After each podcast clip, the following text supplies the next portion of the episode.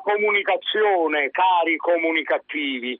Apro con infinito piacere e grande emozione questa 12ª edizione del Comunicattivo, programma che seguo da quando ero giovane, in quanto hai il coraggio di dire quello che pensa su tutto e su tutti, e mi fa capire come sta cambiando il paese, di cui probabilmente resterò presidente per almeno altri 20 anni.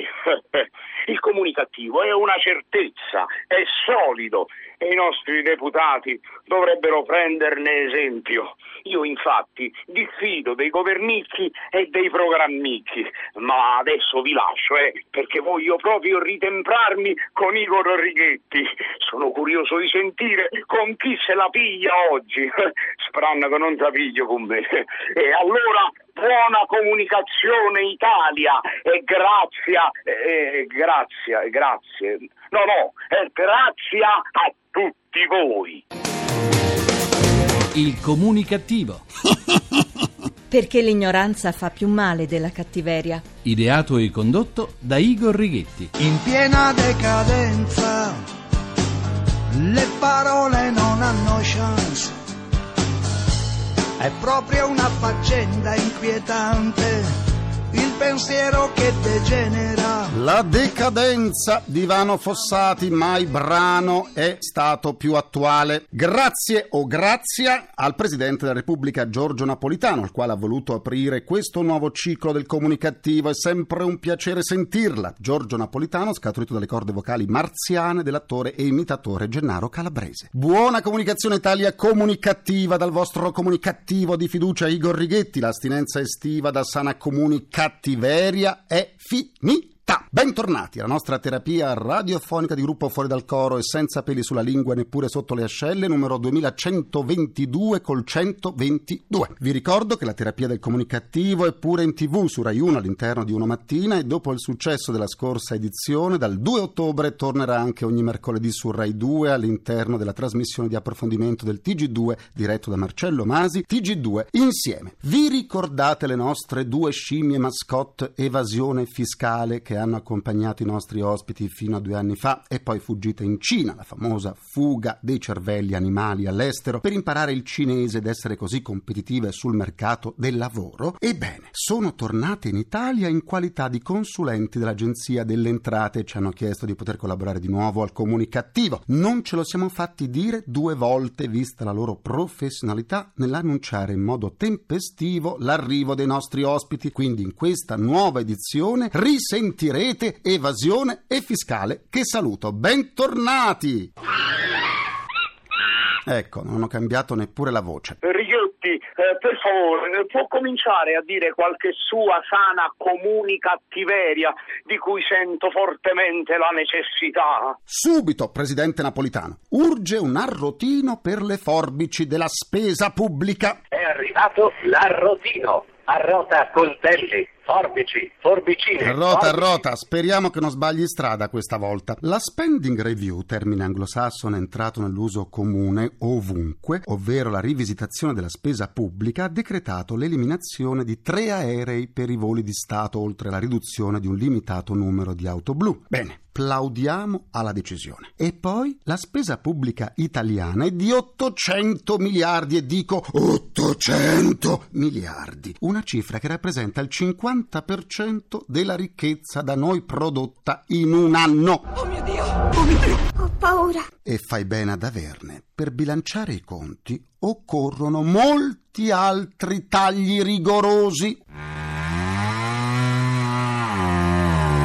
Ecco, così, sì, tagliate, sì, ancora un po'. Ecco, si potrebbe cominciare per esempio a sfoltire l'esercito di persone che ricavano il proprio reddito dagli incarichi derivati dall'appartenere in ruoli e modi diversi al vasto mondo della politica. È stato calcolato che soltanto in Parlamento, dai portaborse ad altri incaricati, ci sono circa 2000 individui, e dico 2000 individui, che dalla politica traggono il loro sostentamento e che sono soltanto una minoranza, poiché il grosso sta altrove, sta nelle frotte rotte di consulenti degli enti locali negli uffici amministrativi delle tante migliaia di società di comuni, province e regioni, senza parlare poi degli enti di bonifica e dei consorzi, montani o marini che siano. Ecco, se si gettasse uno sguardo su questi enti, la forbice avrebbe davvero molto, ma molto da tagliare. Tagliate! Sì, così, bravi! Ecco, sempre da calcoli fatti e resi pubblici emerge che in Italia coloro che traggono il loro reddito in modo diretto o indiretto dalla politica sono numerosi quanto i dipendenti della nostra industria metalmeccanica, vale a dire più di 1,5 milioni di persone. Sì, una parte delle spiegazioni sul perché delle nostre tasse così elevate, del nostro debito altrettanto alto, probabilmente origina proprio da questa disfunzione, l'aver fatto diventare lo Stato un ammortizzatore sociale. Oltre a mantenere centinaia di migliaia di persone, paghiamo anche molto caro tutto ciò che è necessario a far funzionare un ufficio o una struttura ospedaliera. Chiunque di noi, quando deve acquistare qualche cosa, paragona i prezzi di più offerte e fa la scelta che crede più conveniente. Allora, perché una siringa per l'iniezione è molto più costosa per un ospedale anziché per un privato? È una domanda che si pone l'Autorità per la vigilanza sui contratti pubblici, che da tempo chiede di porre un freno alle inspiegabili differenze di prezzo riscontrate. Ecco, è proprio da qui che dovrebbe partire la spending review. Invece di aumentare le tasse, diminuire gli sprechi. Ed è questa la direzione che sembra aver preso l'attuale governo attraverso il Ministero della Pubblica Amministrazione e la Semplificazione, al quale auguriamo di riuscire a portare a termine i propri progetti. E tra qualche minuto, in esclusiva al comunicativo, interverrà proprio il ministro della Pubblica Amministrazione Gian Piero D'Alia. Per riascoltare le sedute del comunicativo andate sul sito alcomunicativo.rai.it, dove potrete anche scaricarle in podcast. Come sempre vi aspetto pure sulla pagina Facebook del comunicativo, facebook.com/ilcomunicativo, per esternare un po' di sane comunicattiverie assieme a me. Continuiamo la terapia. La situazione economica e le riforme più necessarie da portare avanti con sollecitudine, così strettamente legate ai problemi economici ma anche sociali che ci affliggono da anni, sono al centro di un provvedimento di legge sul quale puntano le speranze per un nostro futuro che si vuole migliore, ma soprattutto più equo. Il Consiglio dei Ministri ha approvato, su proposta del Ministro della Pubblica Amministrazione e la Semplificazione Gian Piero D'Alia, un disegno di legge per rispondere alle esigenze di funzionalità delle amministrazioni e a quelle di dipendenti pubblici, ma anche di cittadini che a vario titolo si rivolgono alle amministrazioni pubbliche. Con il decreto del fare si può fare, si può tenere o lasciare.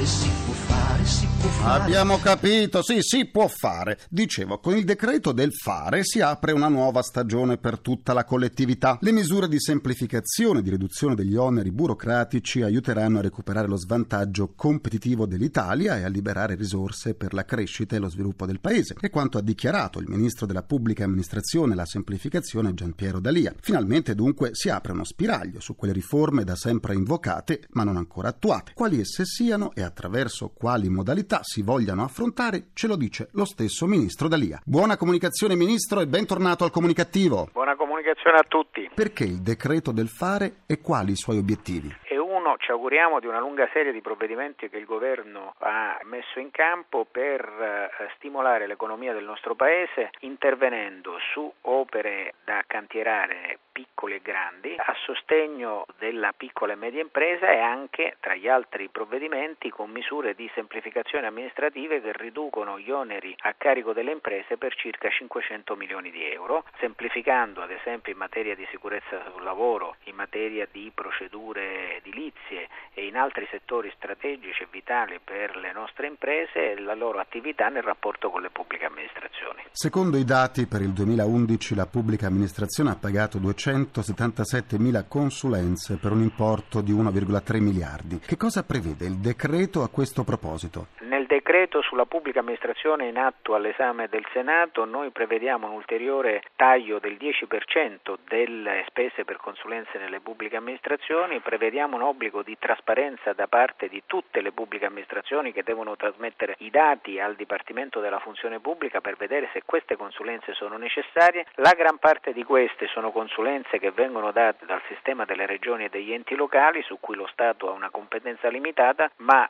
non credo che il nostro Paese, che è un Paese civile, possa permettersi oltre 1.300.000.000 di euro di spese per consulenze con 3,5 milioni di dipendenti pubblici. Contratti a termine, quali gli interventi? Anche qui noi ci troviamo in situazioni assolutamente drammatiche, perché abbiamo nel settore delle pubbliche amministrazioni circa 250.000 lavoratori che stanno in condizione di precarietà, 130.000 nel mondo della scuola, su cui sta intervenendo con un decreto il governo e la ministro Carrozza, 120.000 negli altri settori delle pubbliche amministrazioni. Il governo interviene cercando di dare una soluzione al precariato, che è una condizione che demotiva i lavoratori che stanno dentro le pubbliche amministrazioni, che da anni, anziché essere selezionati secondo il merito ed essere definitivamente introdotti in un circuito virtuoso ed efficiente pubblico, sono sottoutilizzati con sprechi da parte delle amministrazioni. Ministro, come le misure di semplificazione e di riduzione degli oneri burocratici per cittadini e imprese contribuiranno a recuperare lo svantaggio competitivo dell'Italia? Modi. Primo, perché le imprese avranno più risorse da destinare alla ricerca o a attività di investimento, anziché a curare adempimenti nei confronti della pubblica amministrazione. Secondo, perché consentirà al nostro Paese di essere in linea con gli altri Paesi europei e quindi consentire agli investitori stranieri di poter venire ad investire in Italia senza avere la paura di trovarsi di fronte troppe burocrazie che sono nemiche e un sistema giudiziario che purtroppo mostra limiti e inefficienze che non sono più sopportabili. Tra i provvedimenti decisi c'è quello del taglio delle consulenze per 1,2 miliardi e delle auto blu per 1 miliardo di euro. Che cosa è previsto per chi non ottempererà a questa direttiva? Noi abbiamo inasprito le sanzioni che comportano che chi dovesse abusare dell'auto blu o che dovesse dare consulenze all'esterno, pur avendo le professionalità necessarie all'interno della pubblica amministrazione, pagherà di tasca propria queste risorse che altrimenti dovrebbero pagare i cittadini contribuenti. Sarà sufficiente questo decreto a liberare risorse per la crescita e lo sviluppo dell'Italia?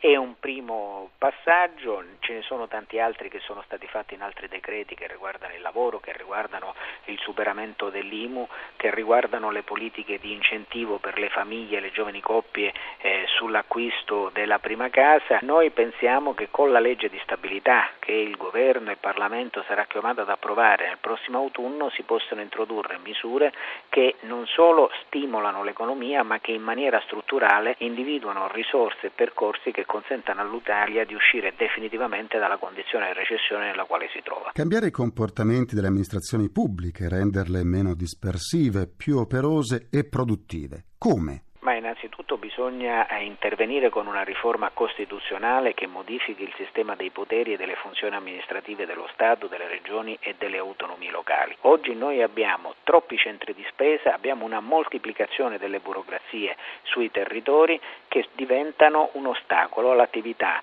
libera delle imprese e dei cittadini. Il sistema del cosiddetto federalismo istituzionale e fiscale ha fallito, ha prodotto solo ed esclusivamente un aumento della spesa pubblica, uno sperpero delle risorse dei cittadini e in un momento di crisi tutto questo non ce lo possiamo più permettere e soprattutto ha determinato un aggravarsi della inefficienza cronica dell'amministrazione italiana. Dobbiamo recuperare principi di efficienza e di semplificazione nella nostra Carta Costituzionale, perché il cittadino e l'impresa sappiano che vi è un solo responsabile delle attività a cui rivolgersi e non tanti soggetti istituzionali sul territorio che fanno confusione, aggravano la situazione e non fanno chiarezza e non consentono di poter agire in termini di trasparenza e di efficienza. Ministro, come vede il futuro prossimo dell'Italia? Ma io credo che se ci sarà un periodo di stabilità politica e si consentirà a questo governo e a questo Parlamento di affrontare le questioni che sono centrali per lo sviluppo e la crescita del nostro Paese, se quindi noi potremo proseguire la nostra azione, è evidente che la crisi economica verrà superata e anche si potrà costruire un sistema di riforma istituzionale, di riforma della politica che riconcili i cittadini con le proprie istituzioni. Grazie al Ministro della Pubblica Amministrazione e la Semplificazione Gian Piero D'Alia, buon lavoro e buona comunicazione. Buona comunicazione a voi. Concludo anche questa seduta con il mio pensiero comunicativo. Il Ministero della Difesa israeliana ha ordinato 1.200 compresse di Sildenafil, il principio attivo del Viagra, giustificando tale acquisto asserendo che le pillole serviranno ai piloti per aumentare la resistenza all'altitudine. A proposito dell'altitudine, chissà se con queste compresse i piloti israeliani si mostreranno all'altezza. Questa era davvero cattiva, Righetti.